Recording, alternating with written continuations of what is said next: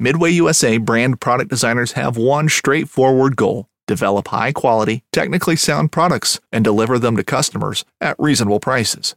If you are immersed in the shooting sports industry and pay close attention to every single detail, you know our products are built right and stand up to everyday use. Who has shooting mats and range bag systems to hunting clothing and just about everything for the outdoors? Log on and shop 24 7 with super fast shipping. MidwayUSA.com. Whether you're just looking to stay warm during a hunt or need maximum concealment, the clothing you wear can make or break a hunt. At MidwayUSA.com, we understand hunting clothing has come a long way with more meticulously crafted camo patterns, advanced scent control technologies, and weatherproof options to withstand the elements. Hunters have to wait until their favorite season, but shouldn't wait on gear, which is why Midway USA offers super fast shipping. When you're ready for your next system, log on to MidwayUSA.com.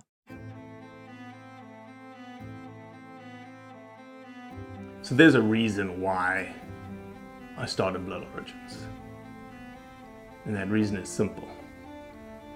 Is that I wanted to convey the truth about hunting. It brings awareness to to non-hunters that it's it's more than just killing animals.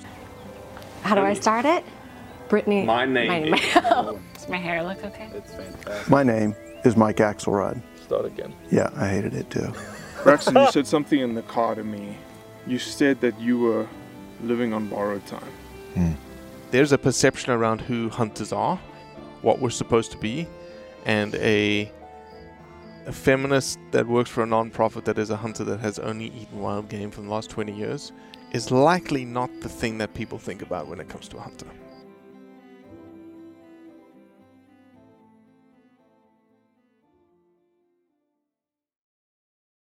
Tyler Freel may not be a name that you're very familiar with.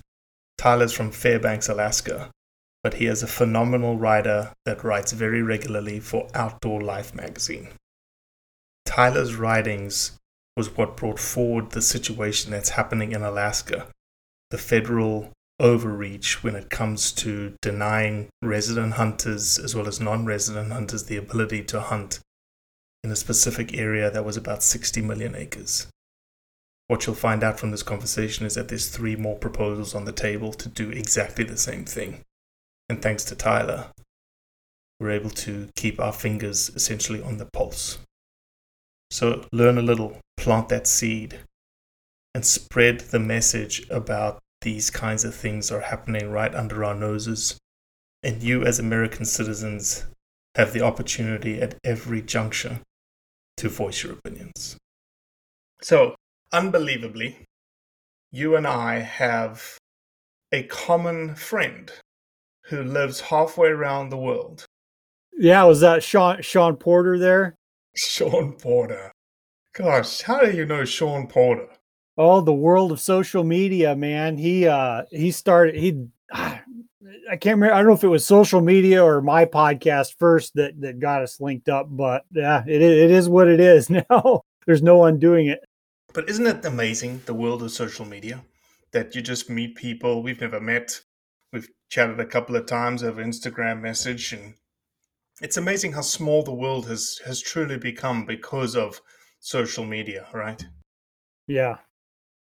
Oh yeah, it's it's incredible, and I think there's you know there's there's obviously some some scary scary parts of that, but there's also some really good parts of that too. You know, as as far as I don't know, in just life in general, but in a in a hunting community context, you know, there's things that we're having to learn and adapt to and be careful of, but you know, it also can be used to strengthen our like whole hunting community as a whole, I believe anyway.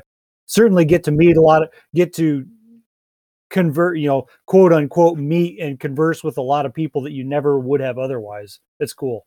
Absolutely. No, absolutely. The, the global fingerprint of Blood Origins would not be the way that it is 25 years ago, 30 years ago. No. Right? Today, it's social media is both a blessing and a scourge, unfortunately, to hunting. Mm-hmm. Um, but it is the world that we live in. I'm scared to think what the world looks like in five, ten, 10 years in terms of social media. Maybe it's gone. Who knows? Well, it was only it was a I, something had been had got me thinking about this. It would only be it was only about ten years ago. I tried to put my finger on the time. I think it was it was around 2010 or 2011 that um, you know on Facebook had already blown up. But that's when I first started noticing or being whether they what they did with their algorithms. That's when I first started noticing and connecting with other people, you know, who are obviously hunters, even though I had never met them. And it was yeah, like that was kind of the beginning of it. Before that, it was all still, you know, people I knew or within a circle, you know, to a second degree of people I knew or had met. And it really blew up from there. In some ways, not in good, some ways not good, but but other ways have been really, really cool and interesting. So you currently are in where in Alaska are you? In Fairbanks, Alaska, basically right in the middle. Okay.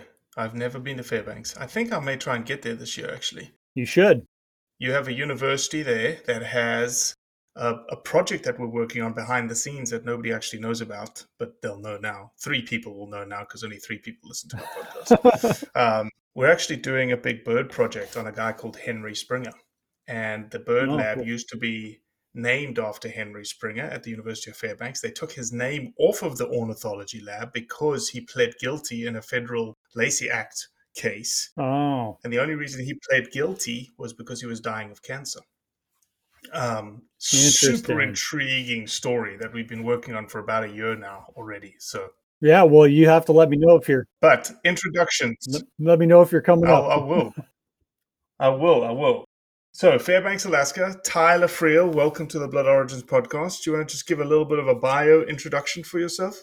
Yeah, I'll do the best I can. Uh, I, I, I guess you know bio. I was born in, in southern Colorado, grew up there till I was 16, and then uh, have lived in Fairbanks, Alaska ever since.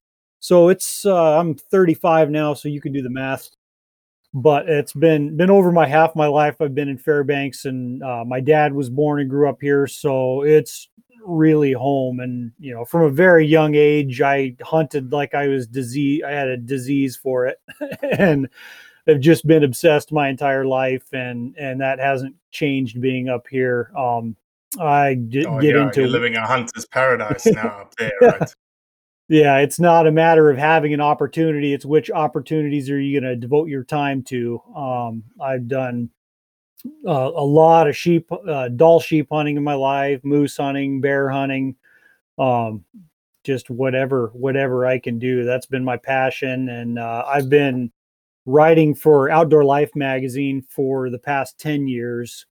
Um, you know, uh, kind of as a as a side job a little bit, and then and more involved. And I've seems like I'm doing more and more for them all the time. But yeah, that's I mean in a in a nutshell, that's it. I've been I've been doing a podcast of my own for a couple years. Figured I would jump on this band, bandwagon, and and that's been a lot of fun and uh, get to share. You know, it's primarily to share you know our hunting experiences and talk to people who live up here that no one would ever know about, but do have some really really great experience and uh, and get to do a lot of really neat stuff.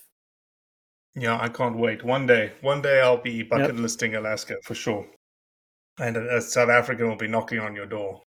So yeah, I got to go to South Africa in oh, 2019, amazing. and it was it was a media hunt. I've written I've written for outdoor. I've been a writer for 10 years, and I've done two what they call media hunts in that time. You know, which a lot of writers, um, especially that live in places that aren't like don't have the opportunity I have, you know you you go on these sort of sponsored hunts to, and it helps you get to use products and generate content and see new hunt new places and stuff but anyway i got the offer to go on a five day trip to south africa and it took me a whole day to decide because it wasn't i wasn't sure if it was going to be worth the flying there to do it. I didn't have real high so expectations it, right? but i was blown away. I would have got as soon as i got back i would have got right back on a plane and gone back to, to do it again.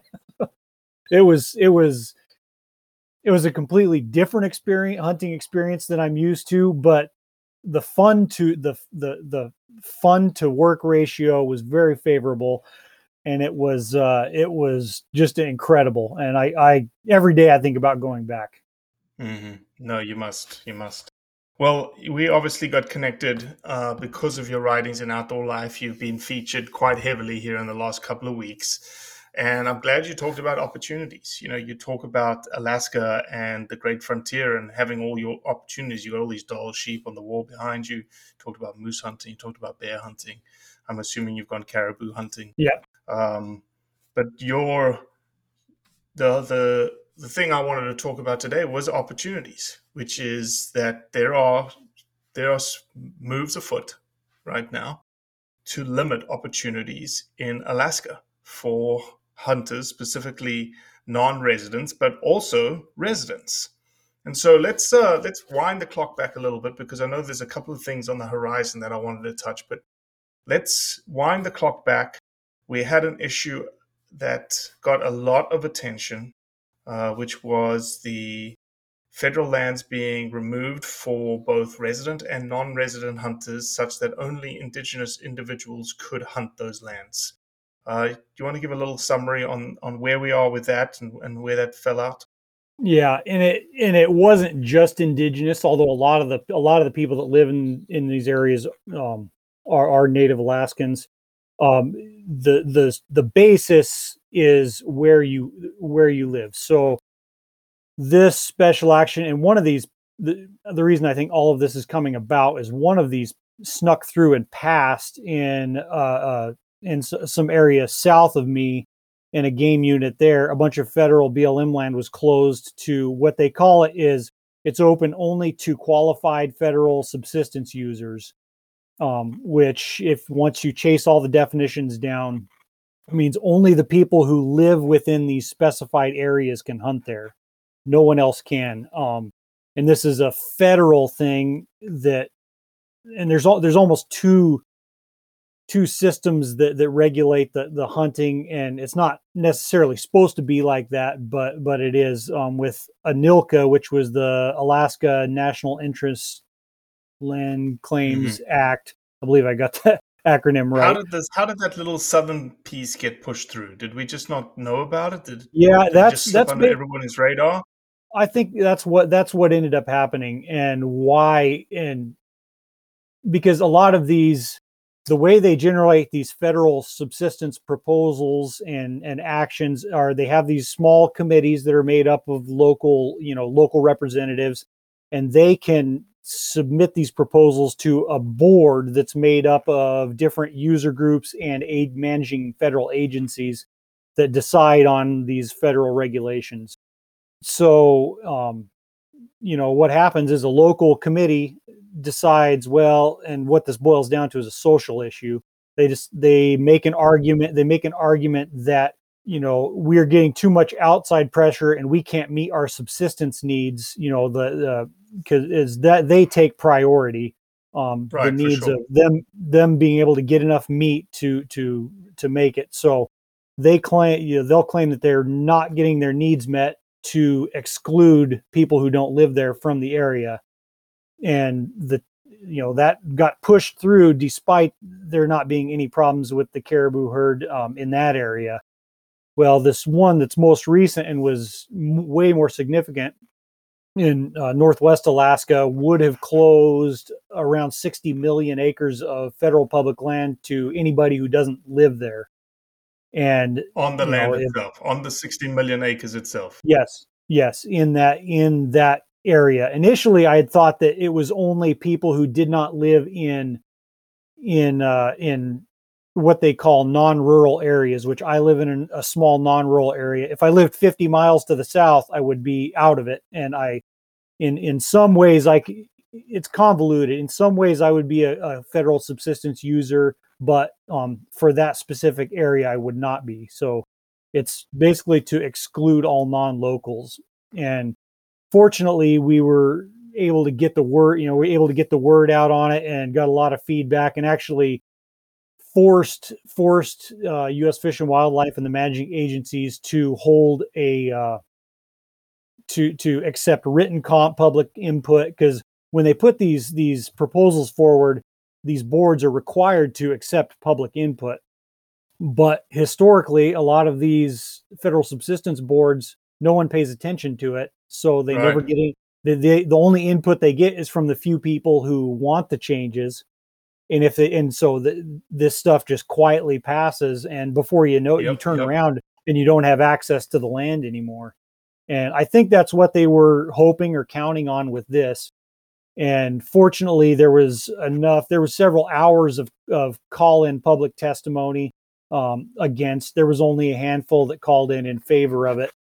Um, but the and then that was several months ago and just on the 16th of june the the federal subsistence board met and i wasn't able to call into the meeting myself but the the sentiment i got from those who did call in was that a, a bunch of the board wanted to pass it but they couldn't find any scientific justification no no um, justification on the herd numbers the, herd, the northwest arctic caribou herd which this was about is totally healthy um, Mhm. the state fishing state fish and game agency who studies it and manages it um, as well as the information provided by this huge interagency working group for that herd um, n- none of them had any information to validate these claims which the claims from the locals were that non-local hunters where they were hunting these caribou was disrupting their migration and they weren't Right. coming through the right place at the right time and it was taking away from their opportunity which there's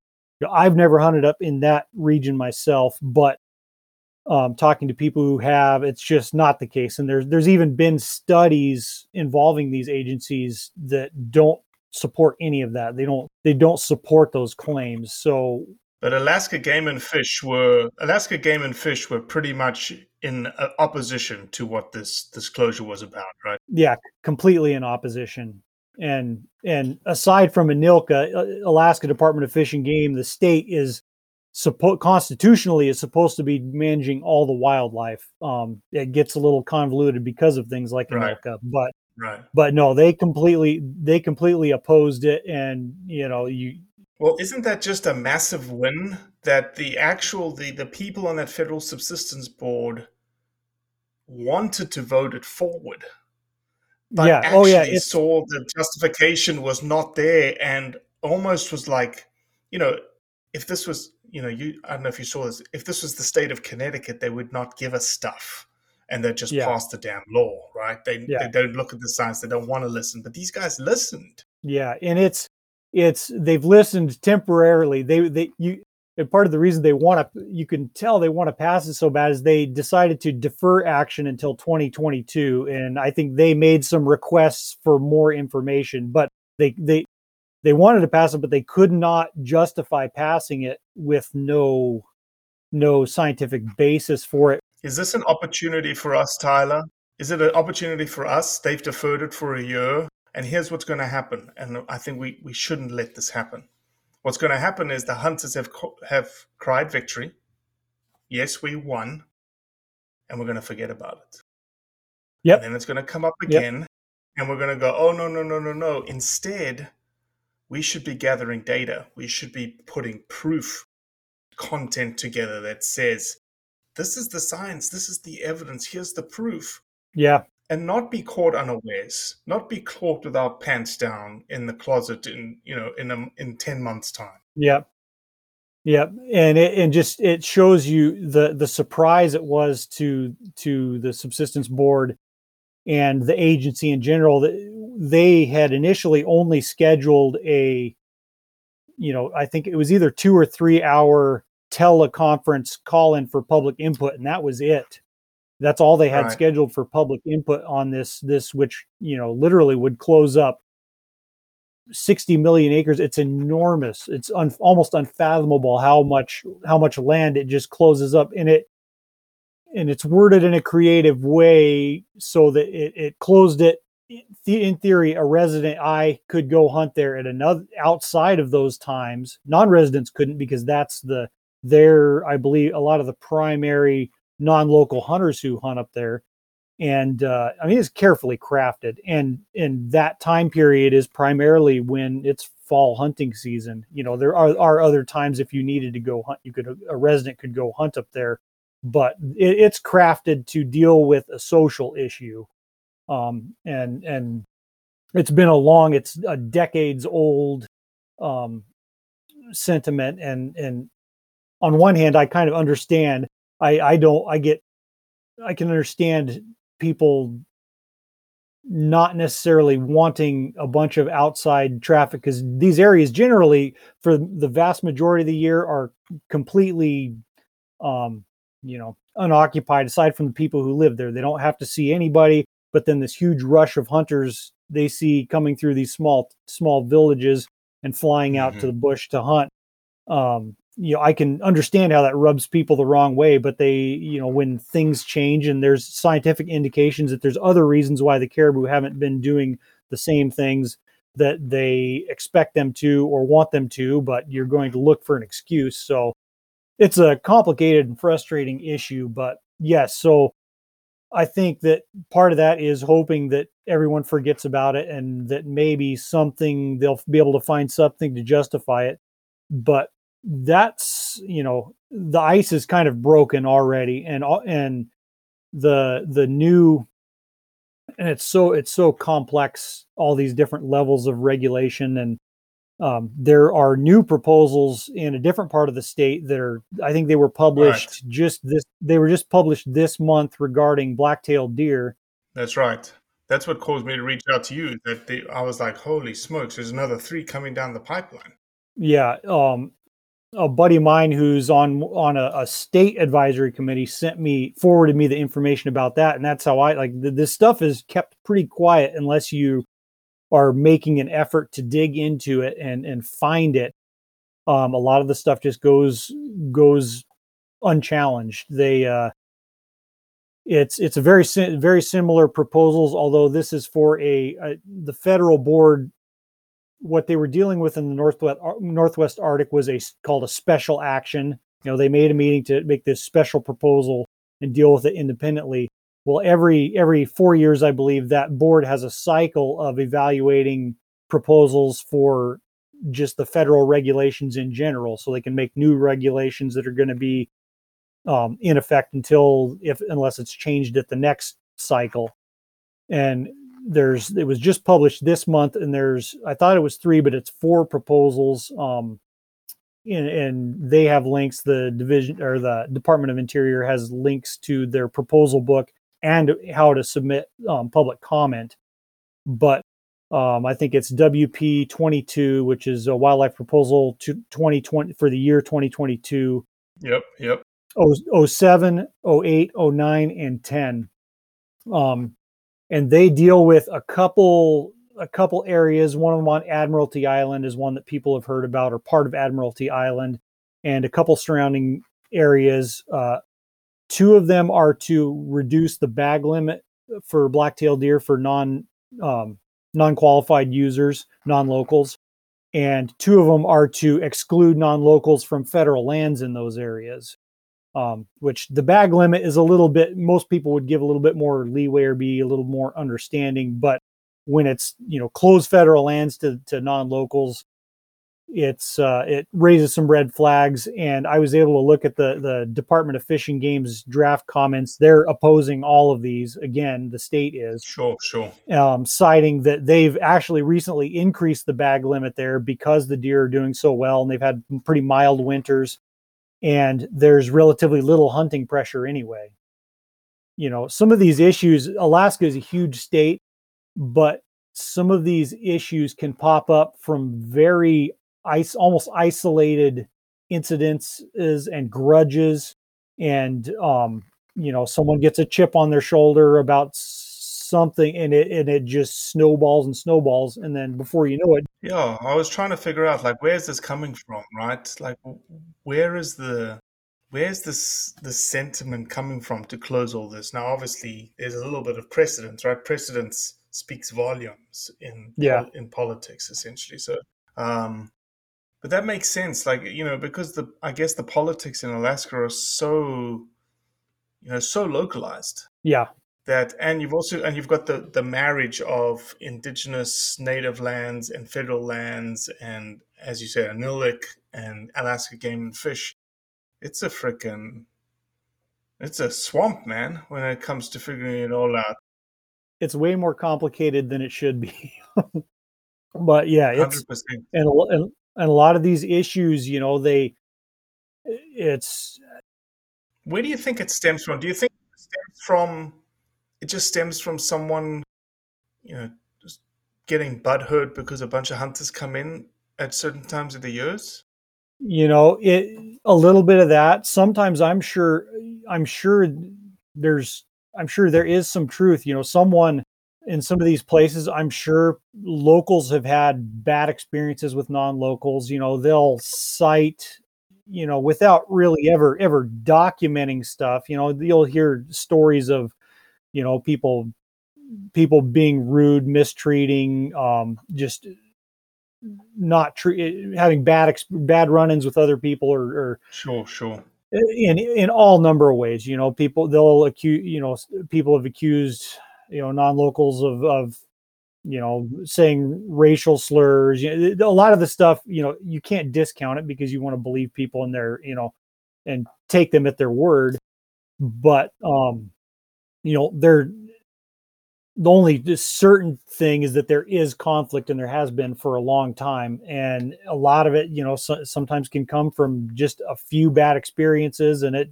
paints the way a person i mean that's kind of human nature. It paints the way someone will see outsiders and uh, and then in with very localized um systems and how these these things can g- come about it doesn't take it would doesn't take very many people to put things like this into motion you know it's not like a huge majority of of people mm-hmm. have to have to make a big push to open or you know to to ban a hunt or open this or close that you know sometimes it can start Sure. from it may some of these things may start from just a grudge between a couple of people and Yeah, of course. and over time snowball i'm not saying that i'm not trying to saying that it's absolutely that simple but it can be and things like that can happen Well, it just speaks to, you know, characteristics of hunters respecting everyone, respecting game, respecting property, respecting lands,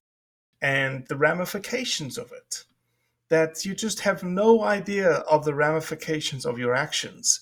And dare I say, you have no idea the ramifications of your actions speaks much to social media today and hunting right? So there's this whole idea that people just you know they don't they're a little ego driven they're a little egocentric they're not thinking about anybody else they're thinking about themselves.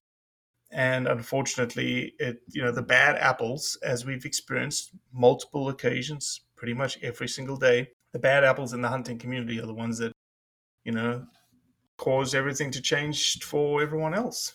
Hmm yeah no that's yeah that's the unfortunate truth. Let me ask this. Is you know um, you went you've you've been to south africa. You almost saw the model there which is you know there's an economic tie back in south africa. The communities get things from people that hunt. And depending on where you go in South, in, in africa that that changes right? That expands significantly.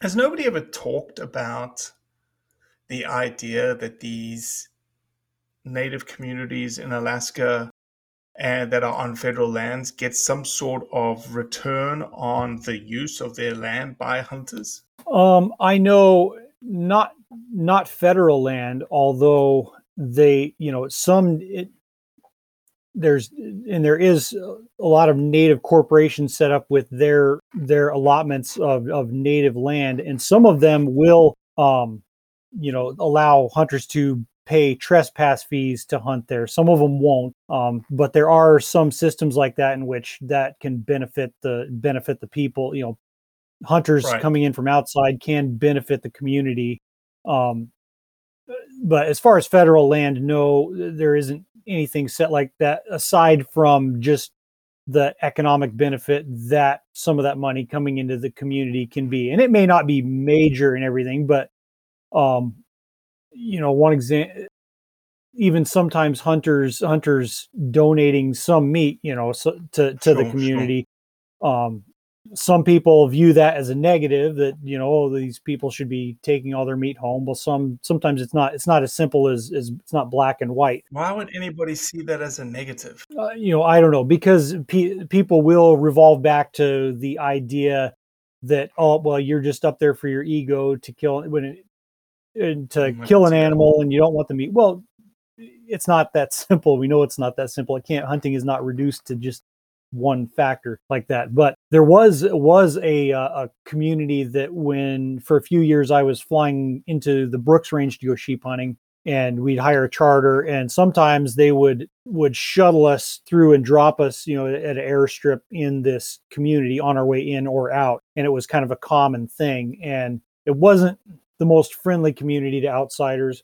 but um, hunters typically would you know some hunters dur- throughout the course of the season would would donate meat to some of the elders and and uh is just kind of a, a good graces type thing. Well then uh, you know i think and i think i don't think it was even a majority of the community. I think a few people decided uh, for made a stink and um, that air service you know the last time i went said we aren't stopping there because we're not welcome to stop there.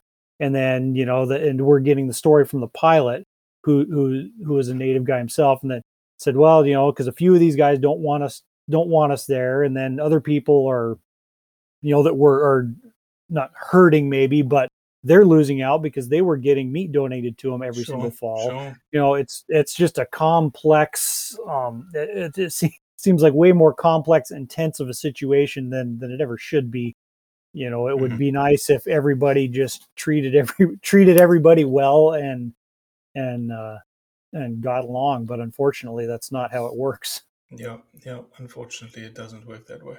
Tyler, how do we how do we avoid the situation we landed in where everyone had to sort of, you know, come screaming with their pitchforks out of the gate to the the teleconference? We've got obviously these three proposals that we need to keep our fingers on their pulse to to keep them to keep aware of them and and understand what's happening. But how do we how do we more generally, if we take a step back, like how do we more generally make sure that things don't slip slip through? uh, uh it's it's tough and it's even tough for me because there's there's a lot going on that it, it it's hard ideally you know follow follow these different regulation cycles and what's going on even at the state level sometimes it's hard to because any person in the state on the state management level can submit proposals for rule changes and you get some pretty crazy ones um, but ideally it would be to follow both the state and federal proposals and keep you know for this stuff in particular keeping an eye on the news releases for the uh, department of interior subsistence. I think it's uh, like doi dot subsistence dot gov or something like that. I can i can shoot you the website. Yeah, shoot me the website. Because I'm sure there's there'll probably be a mail list that you can sign up for or something like that. yeah yeah. For the for the short term i would say you know we have to at least give some public im- you know feedback or input. Like on these proposals public input is only open till july 19th so they just published the proposals to you know potentially close down this bunch of federal land for four years at least. And you you know and they don't they put the news release out. They do the minimum amount required by law to notify people. You know they're not going to go shouting it from the rooftops. And uh you know fortunately this last one i was able to make enough of a of a of a stink to get even you know quote unquote public lands oriented organizations to to get you know aware of it and and give their you know their Right. opposition to it. And hopefully hopefully that'll happen with that'll happen with these two. But unfortunately i think this is going to keep cycling and coming up in different places. It could be until it passes and someone gets cited someone gets a ticket and has to take it all the way to the supreme court to mm-hmm. overturn it. I'm uh, unfortunately there's a few you know some stuff in alaska that's been happening in the last 10 years that you know that's what it's taken to get this precedent set um Sure, and that that's sure. kind of a different a different issue in particular but it involves these federal agencies and you know they're they're not always the most friendly agencies to hunters or um you know people getting out to enjoy alaska in general that's not that's not universal but there's you get individuals in these uh, you know pos- pos- positions of power in these federal agencies that certainly facilitate um facilitate things that will or actions that will reduce the number of people in in their lands or what they call their lands. It's all it's our land, but they don't always Mhm. view it like that. Sure, sure, sure. Well, I think people like the hat that you're wearing, Sportsman's Alliance. They're a great group that keeps Oh, their yeah. finger on the pulse in terms of uh, the content and uh, that's coming. No, not the content, the laws and regulations that are coming out. They're they're a great organization. I really like what they do. And then um, I would encourage you to lean on us. You know, we want to Yeah. help you. We want to put the a voice out there. If there's anything that we can do to lend our support to making sure people are aware of what's going on and how they can help, we're we're always here to help. Yeah, absolutely. We're gonna need we're gonna need it's gonna take more than more than just us to to keep it open because there's you know there's a lot of implications to it. You know, we live in I live in in it's an incredible place and we want to you know keep it keep reasonable access for for people to enjoy it. You know, it's it, it- there's there are there are entities and people who want to either keep it for themselves or or lock it away and you know we want to we want to want to keep it going Absolutely, we all do. We all do, especially for you know. I've, as I said, I've never been to Alaska. I want to go to Alaska. I want to hunt Alaska. And I want my kids to hunt Alaska, or just have the opportunity to hunt Alaska. And so, if we if that's going to happen, we need to make sure that we're keeping our fingers on the pulse of regulations that are changing now. So, Tyler, thank Yep. you, my friend.